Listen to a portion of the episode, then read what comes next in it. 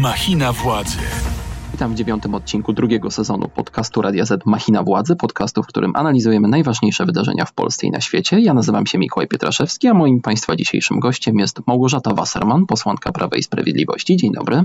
Dzień dobry, witam Pana redaktora, witam Państwa. Zacznijmy od tematu, który w ostatnim tygodniu najbardziej zelektryzował polską opinię publiczną. Mam tu na myśli reperkusje dotyczące afery podsłuchowej. Przypomnijmy tylko, 8 lat temu najważniejsi politycy i urzędnicy w państwie okazali się być nagrywani podczas spotkań w dwóch warszawskich restauracjach. Nagrywali kelnerze, a procederem kierował Marek Falenta, biznesmen z branży węglowej, który został później za to skazany na 2,5 roku więzienia. Ponad tydzień temu Newsweek opublikował nowe ustalenia w tej sprawie, wedle których wspólnik Falenty, niejaki Marcin W., twierdzi, że Falenta miał sprzedać nagrania rosyjskim służbom, zanim te nagrania wyciekły do mediów. Opozycja domaga się powołania Komisji Śledczej w tej sprawie, sugerując, że za wybuchem afery i pośrednio upadkiem rządu PO-PSL mogą stać rosyjskie służby, a PiS, dochodząc w 2015 roku do władzy, częściowo na tym skorzystał. Czy Pani zdaniem powinna powstać w tej sprawie Komisja Śledcza? To gdybyśmy tak naprawdę rozłożyli na czynniki pierwsze wypowiedź Donalda Tuska i powtarzających za nim czołowych polityków Platformy,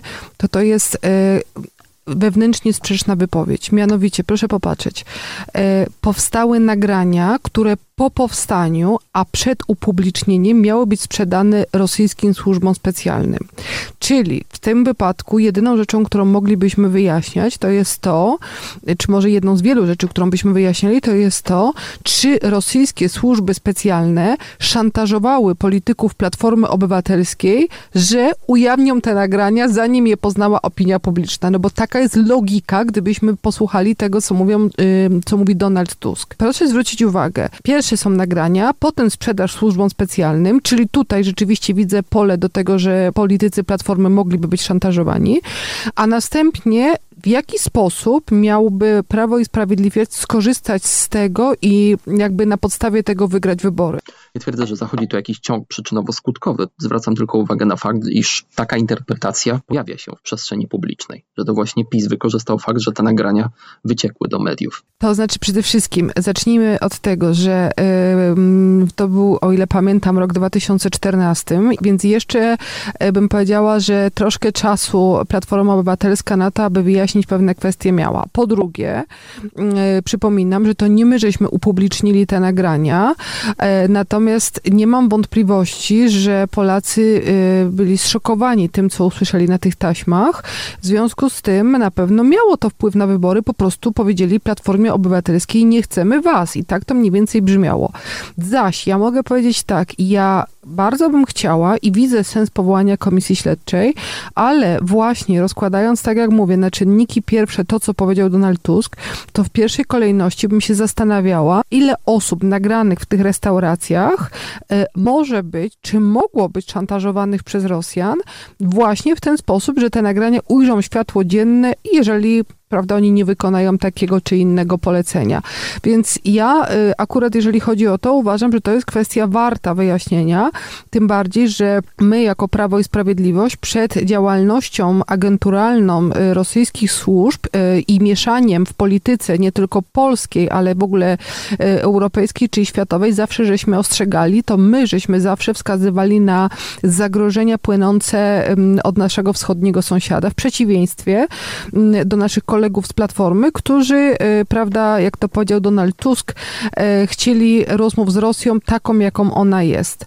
Więc ja jak najbardziej jestem za tym, żeby taka komisja powstała i żeby to zostało wyjaśnione. Co rusz mamy takie informacje, że rzeczywiście te służby wpływały w różnych krajach na polityków. Ostatnio mamy aferę w Niemczech, prawda, i tutaj odwołanego jednego ministra. Chociażby wybory prezydenckie w USA w 2016, czy referendum w sprawie Brexitu, które odbyło się w tym samym roku. Mamy przy okazji wojny na Ukrainie informację, że jakby taką ostrzegającą, że należy się z tym liczyć, że ta agentura rosyjska bardzo mocno działa w tym zakresie i wydaje mi się, że rzeczywiście powinniśmy do spodu wyjaśnić, jakie przełożenie te służby mają właśnie na osoby nagrane w restauracji Soba i Przyjaciele. Czy Pani zdaniem Marcin W., to wiarygodny świadek. Na niego powołuje się Donald Tusk. O nim też wspomina Zbigniew Ziobro. Przypomnijmy, że tego samego dnia, kiedy opublikowany został artykuł w Newsweeku, prokuratora krajowa upubliczniła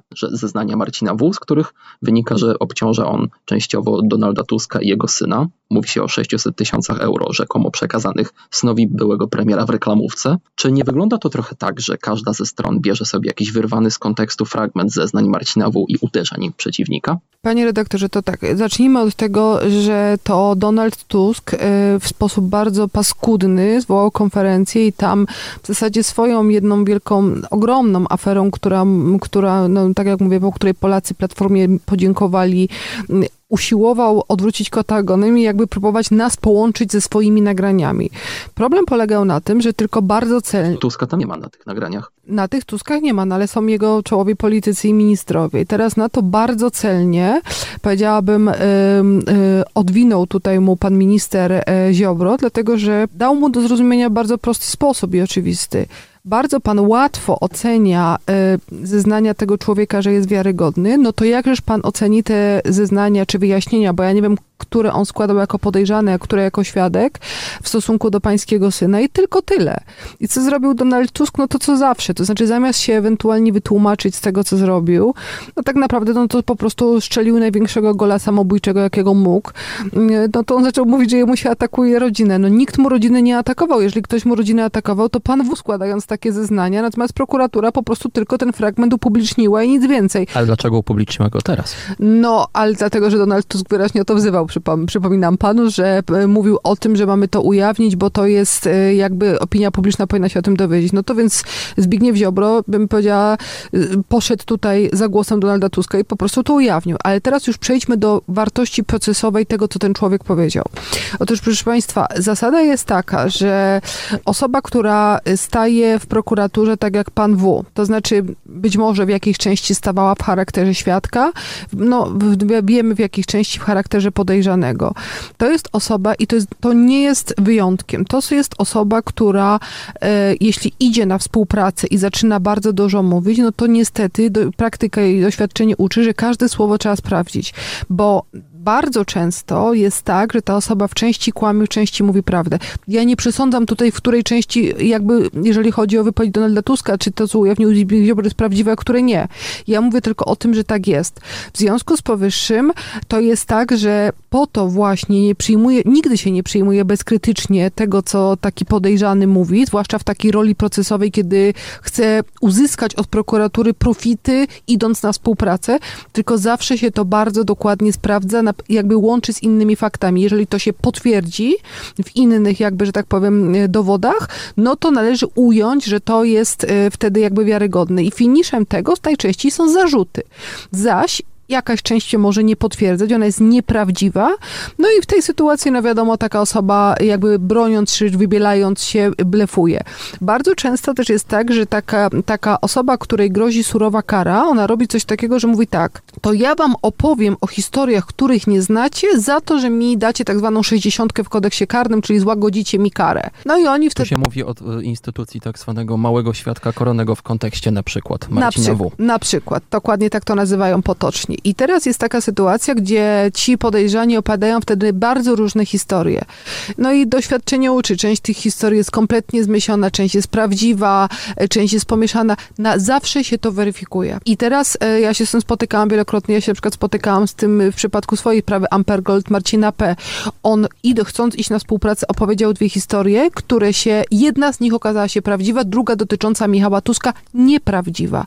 W związku z pierwszym w jednej były zarzuty, jakby z jego opowieści wynikające, a w drugiej nie. Więc z punktu widzenia procesowego nie mamy tutaj do czynienia z niczym nadzwyczajnym. Aczkolwiek nie ma też dowodów na to, że prokuratura tu jakoś mocno zweryfikowała te zeznania Marcina W. Zresztą minister Ziobro powiedział, że ta sprawa, czyli ten tak zwany wątek szpiegowsko-rosyjski został przeznaczony do odrębnego postępowania. No tak, bo to jeżeli jest wiele wątków w sprawie, to się rzeczywiście dzieli. Jest tak zwana główna sprawa i są wątki poboczne, które wnikają na przykład przykład z czegoś, co jakby wyjdzie w toku procesu czy postępowania, ewentualnie w wyniku właśnie takich wyjaśnień takiego podejrzanego, który walczy o jak najniższą karę, no i wtedy jest chętny do rozmowy. No i to się wyłącza do odrębnych postępowań, się prowadzi osobno. Aczkolwiek to może troszeczkę budzić podejrzenia, że ten wątek został przynajmniej przez ministra Ziobrę podjęty dopiero teraz. Pani mówi, że w sytuacji, kiedy Donald Tusk jakby uruchomił ten temat, ale wcześniej nie mieliśmy pojęcia o tym, co mówi Marcin W. na temat reklamówek. Ale to ja bardzo ostrzegam przed takim myśleniem, ponieważ nikt z nas, ani ja, a to ani... tylko pytanie. Ani ja, ani pan, ani nikt do tej pory, ja słuchałam tego uważnie, nie wie, w jakim zakresie wyjaśnienia i zeznania pana W. były weryfikowane. W związku z powyższym, ja bym powiedziała tak, to, że na przykład Michał Tusk zadeklarował, że to jest nieprawda i że on nigdy nie był w tej sprawie przesłuchiwany, to z punktu widzenia procesowego oznaczać może dwie sytuacje. Albo taką, że prokuratura uznała, że to nie polega na prawdzie, no i jakby w ogóle tego wątku nie pociągnęła, albo prowadzi postępowanie, a zasady procesowe są takie, że podejrzany jest wzywany na samym końcu postępowania w charakterze podejrzanego. I to znaczy mniej więcej tyle. Nie przesądzam, która jest z tych wersji, bo ja po prostu nie wiem, bo nie mam dostępu do akt. Ale nigdy i nigdzie nie pokusiłabym się, z tego co słyszałam, na taką wypowiedź, że zostało coś do dzisiaj niezweryfikowane. Bo jeśli coś jest uznane za niewiarygodne, to po prostu prokuratura nie podejmuje dalszych czynności. W związku z powyższym być może takie decyzje zapadały, ale... Czyli być może Marcin W. mógłby się okazać tak zwanym świadkiem niewiarygodnym. Może często jest też tak, jak oni opadają, że w jakiejś części są wiarygodni, w jakiej nie. Myślę, że tak jak w większości spraw, procesowo sytuacja nie jest jednoznaczna, czyli nie można powiedzieć, że ten człowiek zawsze kłamie albo zawsze mówi prawdę. Czy w takim razie, próbując podsumować ten wątek, pani poparłaby powstanie tej komisji śledczej? Poparłabym powstanie tej komisji śledczej, bo tak jak mówię, uważam, że jeżeli doszło do sprzedaży tych tam rosyjskim służbom specjalnym, a ja nie wiem, czy my jako opinia publiczna znamy wszystkie nagrania, które tam były w tych restauracjach poczynione. Mówi się o tym, że na jednym z nagrań jest również premier Mateusz Morawiecki. Znaczy on jest już na jednym z nagrań, które zostało upublicznione 4 lata temu, natomiast podobno, tak też mówi chociażby Grzegorz Rzeczkowski z Newsweeka, który jest autorem tego podstawowego artykułu, o którym mówimy, że jest podobno nagranie z Mateuszem Morawieckim, ale nikt nie ma na ten moment do niego dostępu. Jak nikt nie ma, to ja również, więc ja takiej wiedzy nie posiadam, co nie zmienia faktu, że ja nadal mówię o tym, że osoby, które są nagrane, przecież to wprost sugeruje Donald Tusk w swojej wypowiedzi na konferencji, przecież on wprost mówi, skoro oni to sprzedali, zanim to upubliczniono, to rosyjskie służby mogą wpływać. No na kogo mogą wpływać? No na tych ludzi, którzy zostali nagrani, tak? No bo logika jest prosta. W związku z pierwszym ja jestem jak najbardziej za tym, żeby komisja to wyjaśniła, a w zasadzie tak naprawdę, żeby to wyjaśniła opinii publicznej, bo trzeba pamiętać o jednej rzeczy, że komisje śledcze, czy to będzie komisja klasyczna, czy to będzie komisja na kształt weryfikacyjnej, one tak naprawdę w jakiś sposób służą pokazaniu opinii publicznej, z czym mamy do czynienia. Jeżeli chodzi o działania prokuratury, tam się toczy rzeczywiste postępowanie i nawet komisję śledczą, tak jak moja, przekazują materiały, które pozyskają do procesowej obróbki organom ścigania. Przecież komisja nie ma możliwości postawienia zarzutów, ani postawienia przed sądem. W związku z powyższym jakby troszkę inna jest rola komisji śledczej niż prokuratury i sądu. To od razu też zapytam, czy chciałaby pani stanąć na czele takiej komisji? Pytam nie bez przyczyny, ponieważ na czele jednej komisji już pani była. Mam tu na myśli oczywiście komisję Amber Gold. I nie bez powodu też zadaję to pytanie, ponieważ znów mogłaby pani wtedy przepytywać Donalda Tuska i jego syna. Panie redaktorze, być może pani bycie przewodniczącą komisji śledczej to jest niewyobrażalnie ciężka praca, bo po to, żeby komisja śledcza mogła trwać 3, 4 czy 5 godzin, które państwo oglądacie w ekranach, to na każde takie posiedzenie trzeba było przeznaczyć cały pozostały czas, czyli mam na myśli 7 dni w tygodniu po 15 godzin. W związku z powyższym zawsze, jeżeli będzie taka potrzeba i będzie taka decyzja, to ja oczywiście jestem gotowa. Natomiast ja jestem nauczona czytania akt i potrafię sobie poradzić naprawdę z grubymi aktami. Proszę mi uwierzyć, że to, z czym się zmierzyłam w przypadku Amber Gold, to było coś, co jakby wielu osobom nie mieści się w głowie, że można po prostu przejść taki materiał po to, żeby z niego wyłowić coś, co jakby jest przedmiotem działania. I to jest tak, że bycie przewodniczącą nie jest łatwą funkcją. Czyli starcie Wasserman-Tusk na razie się nie szykuje. Ja panu powiem tak, ja nie mam w ogóle takich ambicji, to znaczy po prostu ja jakby nie mam żadnego personalnego stosunku do Donalda Tuska, więc w ogóle mi jakby na tym kompletnie nie zależy.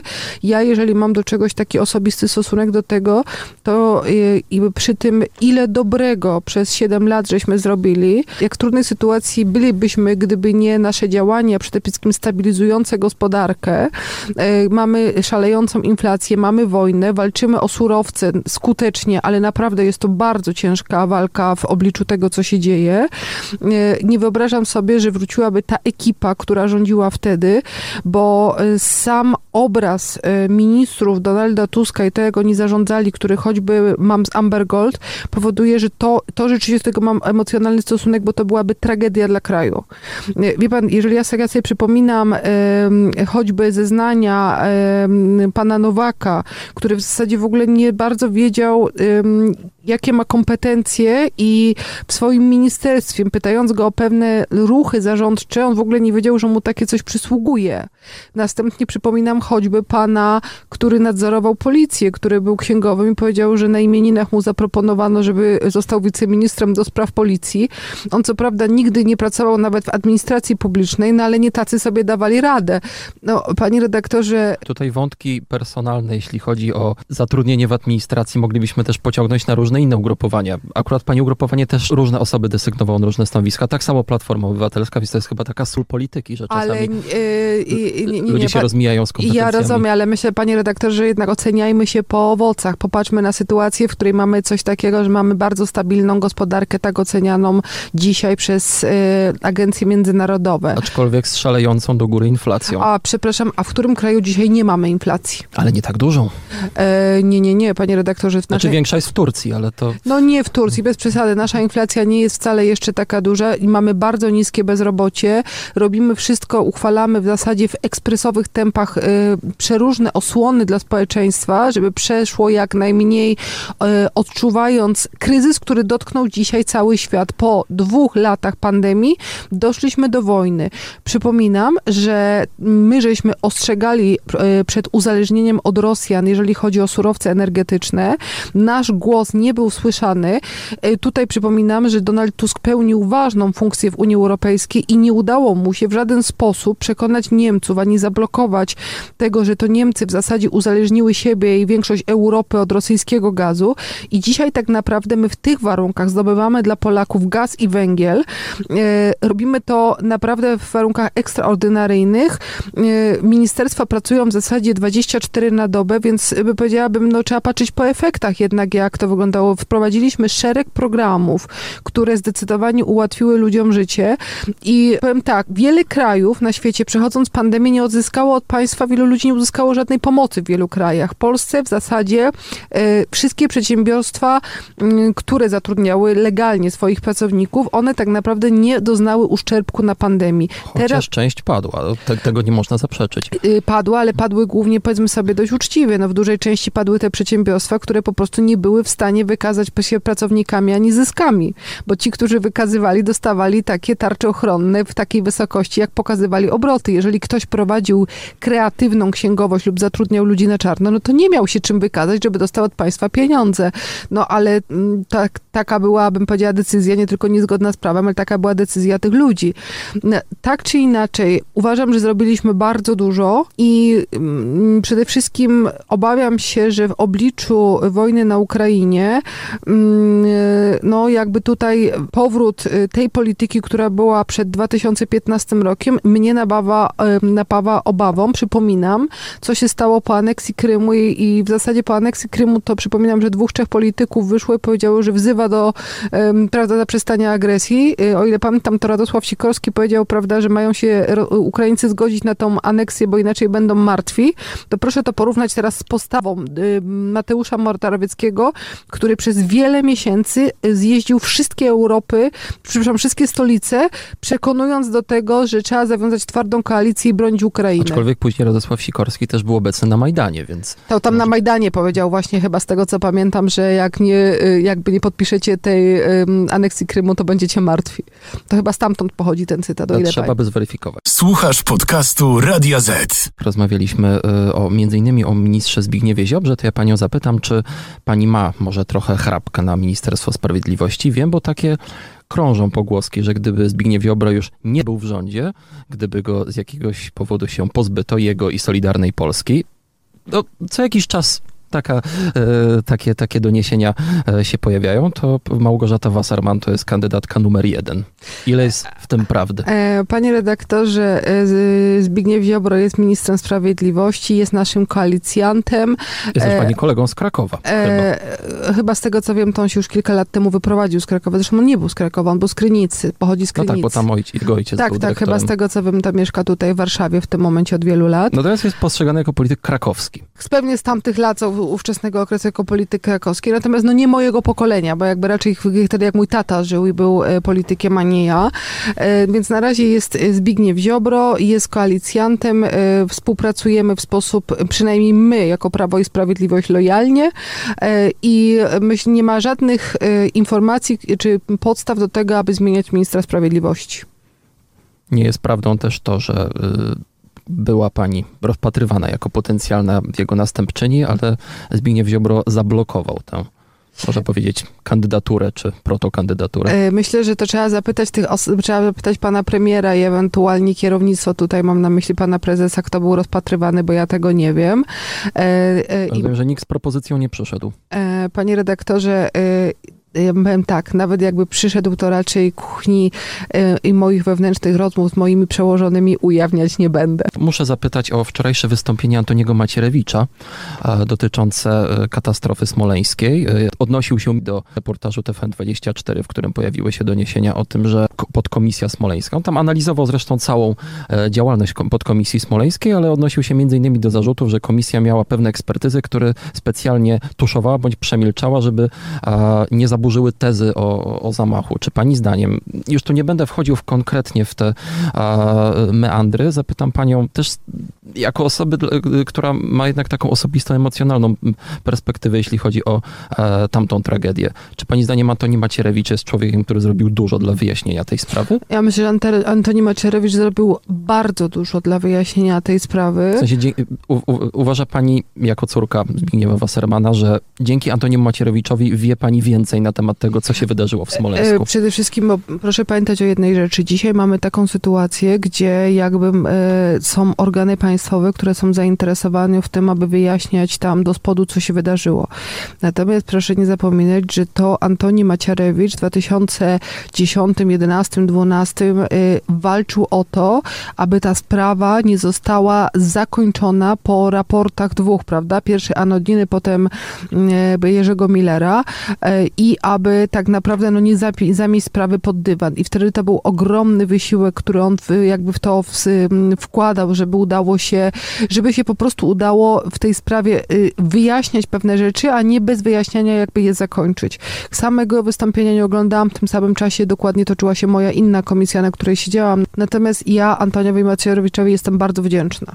I wierzy mu pani, kiedy mówi, że to był zamach. To nie jest kwestia wiary, to jest kwestia dowodów i to jest kwestia analiz i badań. Duża część tych badań dzisiaj wskazuje na to, że to doszło do rozerwania kadłuba samolotu. Natomiast ja bym powiedziała tak, jeśli ktoś mi pokaże wiarygodne badania, że było inaczej i przedyskutujemy to od początku do końca, to ja przyjmę każdą wersję. Natomiast, tak jak mówię, w ogóle nie oceniałabym tego na płaszczyźnie, czy ja wierzę Antoniemu Macierewiczowi. Proszę nie zapominać, że badań nie wykonuje Antoni Macierewicz, tylko jakby eksperci pracujący dla komisji. A chociaż część z nich Pomnijmy, że nie miała wiele wspólnego z badaniami balistycznymi. Ale tam jest szereg badań. Poza tym nie zapominajmy, że te badania są wykonywane również w prokuraturze. W związku z tym nie zapominajmy, że odbyło się kilka konferencji smoleńskich, które nie miały nic wspólnego z Antonim Macierewiczem. To było zebranie ponad 100, tam było 123 albo 126 profesorów, którzy, prawda, się tutaj umówili i każdy w swojej dziedzinie badał to, co jakby należało do jego dziedziny. Więc powiedziałabym, tych badań jest bardzo dużo i cały czas to, co widzę od 12 lat i na czym my kulejemy i jakby to jest dość oczywiste, to jest brak tego materiału podstawowego do badań. No i dlatego to tyle trwa i dlatego pojawiają się hipotezy czasem, prawda? I niektórzy mówią, znowu hipoteza. No problem polega na tym, jeżeli nie mam wraku, nie mam oględzin miejsca zdarzenia, nie mam przeprowadzanych sekcji i zabezpieczonych próbek z miejsca zdarzenia, to jest naprawdę niewyobrażalna praca, żeby to próbować odtworzyć tak, żeby to naprawdę miało wartość dowodową. Czy rząd PiS będzie jeszcze podejmował jakiekolwiek działania w sprawie odzyskania wraku? Rząd PiS cały czas podejmuje działania związane z odzyskaniem wraku. Choć trzeba przyznać, że na razie się nie udało. Nie udało się. Podejrzewam, że w tej sytuacji, w której jesteśmy, to już w ogóle nie ma o czym mówić. Ja sobie też zadaję pytanie, w jakim stanie jest ten wrak i czy to jeszcze jest ten wrak. No przecież nikt nie ma kontroli na tym, co się w Rosji dzieje. Ale teraz proszę popatrzeć na jedną rzecz. Jak państwo oglądacie na co dzień obrazki z tego, co dzieje się w Ukrainie. Wojna jest rzeczą straszną, ale to, co na przykład do nas dociera jako do opinii publicznej, no nie wiem, te gwałty na dzieciach, zaopatrzanie ich w jakieś środki takie, żeby, prawda, teraz czytamy, że grupa Wagnera szuka osób, które są specjalnie zakażone HIV-em albo żółtaczką, prawda, wysyłając je na Ukrainę. Przecież to już jest granica, to są po prostu mordercy i psychopaci, no tak sobie powiedzmy uczciwie. To proszę powiedzieć, czy to jest tak, czy my naprawdę nie mamy prawa zadać sobie pytania, czy oni nie podnieśli ręki na naszego prezydenta i na nasz samolot, bo wtedy mówili nam niektórzy, czy wiele osób nam mówiło, że jesteśmy szaleni i niepoważni. To popatrzmy na to przez pryzmat Litwinienki, Ukrainy, Gruzji, Czeczenii, tego wszystko, co się działo. Dlaczego to jest tak, że tam to wszystko jest straszne i świat bierze to pod uwagę, czy widzi to, ale jakby zabrania nam wyjaśnić, czy Putin po prostu kazał w jaki sposób, bo to jeszcze są różne możliwości, jeżeli chodzi o kwestię rozbicia się tego samolotu, w jaki sposób jakby dokonał zamachu na naszego prezydenta. A czy pani mówi zamach, jakby używa pani tego sformułowania? Tak, ale ja przez zamach rozumiem co innego, czyli jakby świadoma... Świadoma ingerencja... Ingerencja w lot, tak? Na przykład, prawda? W ten sposób. Więc czy naprawdę to jest tak, że my jesteśmy niepoważni, zadając to pytanie w obliczu tego, jak widzimy, co on robi i co robił? Raczej chodziło o to, że sformułowania o zamachu, które pojawiły się od 2010 roku, na przykład z ust Antoniego Macierewicza, który od początku właściwie forsował tę teorię. Być może... Bez sprawdzenia tak naprawdę wszystkich tutaj elementów. Właśnie dlatego nawiązywałem do tego reportażu, w którym pojawiały się właśnie informacje dotyczące tego, że niektóre tezy mogły zostać przez członków podkomisji przemilczane bądź nie do końca sprawdzone, żeby właśnie nie zaburzyły tej tezy o zamachu. Wie pan co, panie redaktorze, ja nie jestem aż takim specjalistą, żebym ja potrafiła jakby czytać każde to badanie. Tam są bardzo skomplikowane badania, które są wykonywane w przeróżnych, powiedziałabym, i pomieszczeniach zamkniętych i otwartych. Ja jestem humanistą, prawnikiem, więc no nie mam wiedzy ani fizycznej, ani chemicznej. Natomiast prawda jest taka, że to, co było chyba dla mnie najbardziej przykre i najbardziej trudne, to jest to, że my żeśmy się podzielili bardzo szybko na te dwie grupy. To znaczy ci, którzy wszystko wiedzieli, nic nie chcieli sprawdzać. No i my mówimy, moment, sprawdźmy, zobaczmy, jak to wygląda. I to jest tak, że oni byli cacy, a my za to, żeśmy zadawali pytania, no to nas jakby odsądzano od czci i wiary. A ma pani na myśli ten podział, który dokonał się już na początku w środowisku rodzin ofiar? Też, ale nie tylko rodzin, tylko proszę zwrócić uwagę też jakby społeczeństwa. Proszę popatrzeć, to znaczy to jest tak, że na przykład ze spokojem przyjmujemy na przykład, nie wiem, sytuację taką, że nie wiem, właśnie tam doszło do morderstwa Litwinienki. Proszę popatrzeć na przykład na rząd Holandii, jak on się zachował po zestrzeleniu ich samolotu, prawda? Tam była absolutna współpraca i wszystkich i jakby wszyscy z góry założyli, że to nie jest tak, że przyjmą jakąkolwiek wersję, tylko będziemy to weryfikować, pocisk wystrzelony, ludzie zabici i jakby sprawa jest wyjaśniona. A u nas, proszę zwrócić uwagę, na co z czym my żeśmy się spotkali. Zamiast powiedzieć, słuchajcie, spokojnie, wytłumaczmy, to będzie trwało latami, no bo nie mamy tych dowodów, badajmy to w zasadzie od bardzo szybkiego okresu po katastrofie, w zasadzie głównie należono, że my śmiemy zadawać pytania i chcemy to badać. Ale czy pani sugeruje w takim razie, że rządzący wówczas starali się coś zatuszować, bądź ukryć. To znaczy to co... Albo nie wiem, czy nie daj Boże mieli coś wspólnego. To znaczy nie, że mieli coś wspólnego, ja tego nie sugeruję, natomiast panie redaktorze, oni wiedzą, co zrobili. No przecież nie wolno było zrobić takiej sytuacji, że 10 tam powinna pojechać ekipa wyposażona w sprzęt, prokuratorzy wyposażeni w sprzęt, powinni zachować się tak jak Holendrzy. Przylecieli na miejsce, zabrali ciała, zabrali wrak samolotu, podziękowali, polecieli do Polski. A co oni zrobili? No poklepali się po plecach i zostawili wszystkim Rosjanom i wyjechali. Przecież do nas zwracali się przedstawiciele różnych organizacji wojskowych i Unii Europejskich, czy my nie chcemy pomocy w tym postępowaniu, no bo widzieli, że Rosjanie wszystko zagarnęli. Mimo że tam się pojawiał wątek taki, że to miało się odbyć teoretycznie zgodnie ze statutem Międzynarodowej Organizacji Lotnictwa Cywilnego, że właśnie na terenie państwa, którego dochodzi do katastrofy, to państwo przyjmuje śledztwo. Taki był tok myślenia. Wtedy. Ale tylko że jak można było przyjąć taki tok myślenia w momencie, w którym można było skorzystać z porozumienia, które mówiło o ewentualnych wspólnych ustaleniach? Proszę wziąć pod uwagę, to nie jest tak, że po pierwsze, gdyby nawet ten samolot, nie wiem, wspadł w kraju cywilizowanym, na przykład w Wielkiej Brytanii. Mimo że pewnie mielibyśmy inne zaufanie do służb brytyjskich, chcielibyśmy jednak mieć jakiś wpływ na to, co tam się dzieje. A co dopiero w stosunku do Rosji Władimira Putina? No przecież ja bym powiedziała tak, no jakim trzeba było być co najmniej naiwnym człowiekiem, żeby wierzyć w to, że oni to zrobią w sposób rzetelny, transparentny i czytelny. No trzeba było po prostu walczyć tak jak walczyły inne kraje o to w takich sytuacjach, żeby jak najwięcej przejąć do własnego postępowania. A czy pani w takim razie wierzy, że przyczyny tej katastrofy mogą jeszcze zostać wyjaśnione? Albo co by się musiało zdarzyć, żeby nie pozostawały żadne wątpliwości? Ja uważam, że w przypadku tej katastrofy będzie tak jak z katastrofami, do których mieszały się służby specjalne, a zwłaszcza rosyjskie. Proszę popatrzeć, mamy zamach na papieża, mamy zabójstwo Kennedy'ego, no mamy tutaj w tym momencie Smoleńsk. To jest celowa gra mająca na celu wprowadzenie do opinii publicznej iluś teorii. Bardzo często sprzecznych i dopuszczanie też takich teorii, które są absurdalne. Efekt ma być wywołany taki, że po jakimś czasie ludzie mówią, a dajcie już spokój, ja już nie mogę tego słuchać. Dziś mówili, że tam, a jutro się Błasik pokłócił, a tam się nie pokłócił, a cokolwiek innego. I to jest efekt wywoływany na ludziach specjalnie, czy to jest celowa gra. Ale kto ją wywołuje? No panie redaktorze, a kto podawał te rewelacje na przykład o pijanym Błasiku w kokpicie albo o kłótni z Protasiukiem przed wejściem do samolotu? No nie my. To jest taka sytuacja, w której to wy, dziennikarze, dostajecie od kogoś informację, uważacie, że macie newsa i z tą informacją idziecie. I teraz trzeba sobie zadać pytanie, bo ja też tego przecież nie mówię, jedni robią to nieświadomie, ciesząc się, że mają newsa i mogą go puścić, no bo to na tym polega wasza praca, prawda? Pozyskiwanie informacji.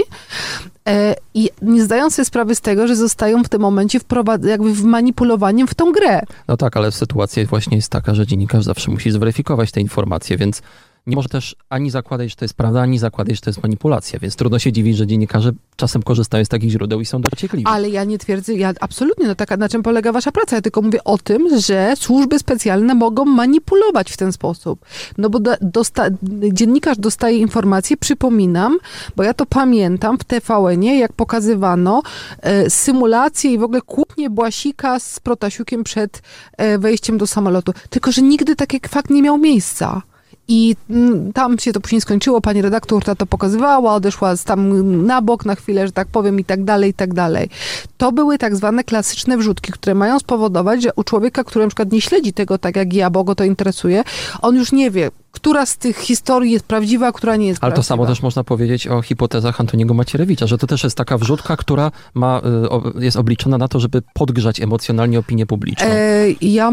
Mówię całościowo. Ja rozumiem, tylko że ja mam troszkę inne wrażenie. Ja mam takie wrażenie, jak patrzyłam na te badania, na tych ludzi, którzy to wykonywali, że to jest tak, jak mówię, to jest pewne odkrywanie tych dowodach, które mają pewnej hipotezy, którą się później weryfikuje dalej. I proszę zwrócić uwagę, bardzo jestem z tego zadowolona, jak profesjonalnie działa prokuratura.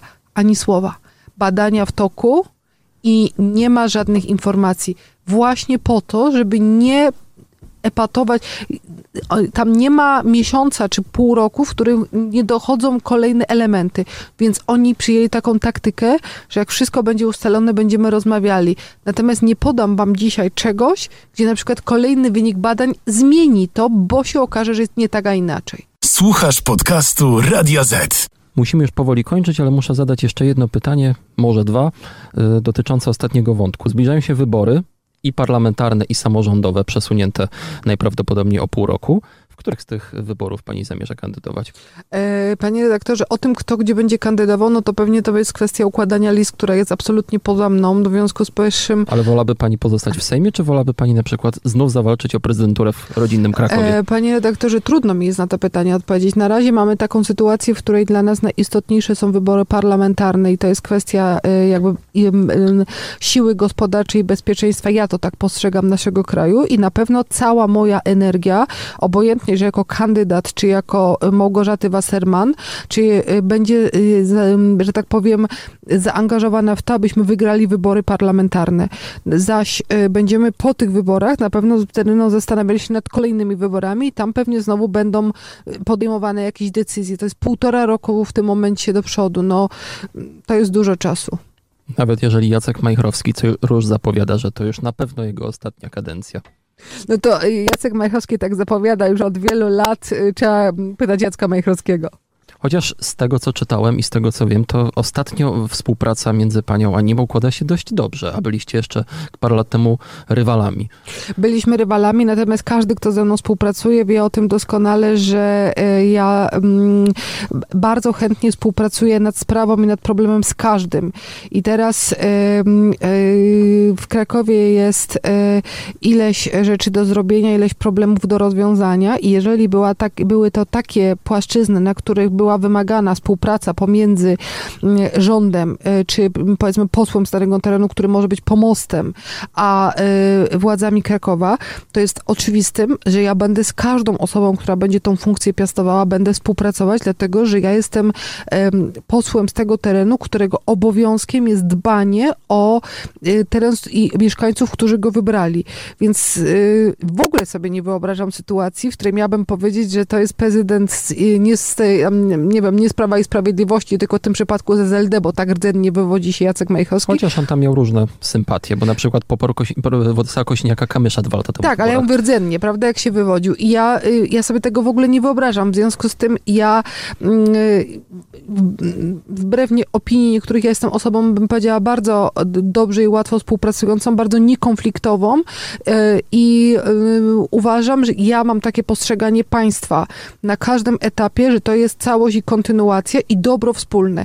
W związku z powyższym oczywiście bardzo krytycznie wypowiadam się o ludziach, którzy uważają, że mu szkodzą, natomiast zawsze podejmę współpracę z ludźmi, którzy uważam, że robią dobre rzeczy czy to lokalnie, czy globalnie. Tak uważam, że w wielu kwestiach działa Jacek Majchrowski i dlatego taką współpracę podejmuję. A myśli pani, że możliwy byłby taki manewr jak w Rzeszowie, że Jacek Majchrowski dość zaskakująco na swojego następcę bądź następczynię wyznacza kogoś z zupełnie innego obozu politycznego, tak jak odchodzący Tadeusz Ferenc namaścił Marcina Warchoła, tak Jacek Majchrowski mógłby namaścić panią. Wiemy, że ten manewr w Rzeszowie się nie udał, bo Marcin Warchoł nie wszedł nawet do drugiej tury, ale znów takie się słyszy informacje. Panie redaktorze, myślę, że nie. Myślę, że Jacek Majchrowski współpracuje z wieloma osobami, to nie znaczy, że on nie będzie namaszczał. Nie jest to celem tej współpracy, nie jest to celem namaszczenie. Celem jest poprawa komfortu i życia mieszkańców województwa małopolskiego ze szczególnym uwzględnieniem Krakowa dla mnie. Dziękuję za dzisiejszą rozmowę. Moją rozmówczynią była dzisiaj Małgorzata Wasserman, posłanka Prawa i Sprawiedliwości. Bardzo serdecznie dziękuję. Ja nazywam się Mikołaj Pietraszewski, a to był 9. odcinek 2. sezonu podcastu Radia Z Machina Władzy. W przyszłym tygodniu spotka się z wami Błażej Makarewicz, a ja tymczasem zapraszam do odsłuchania tego oraz pozostałych odcinków na playerze Radia Z, na YouTubie oraz na platformach streamingowych takich jak Spotify. Dziękuję i do usłyszenia. Dziękuję bardzo. Machina Władzy.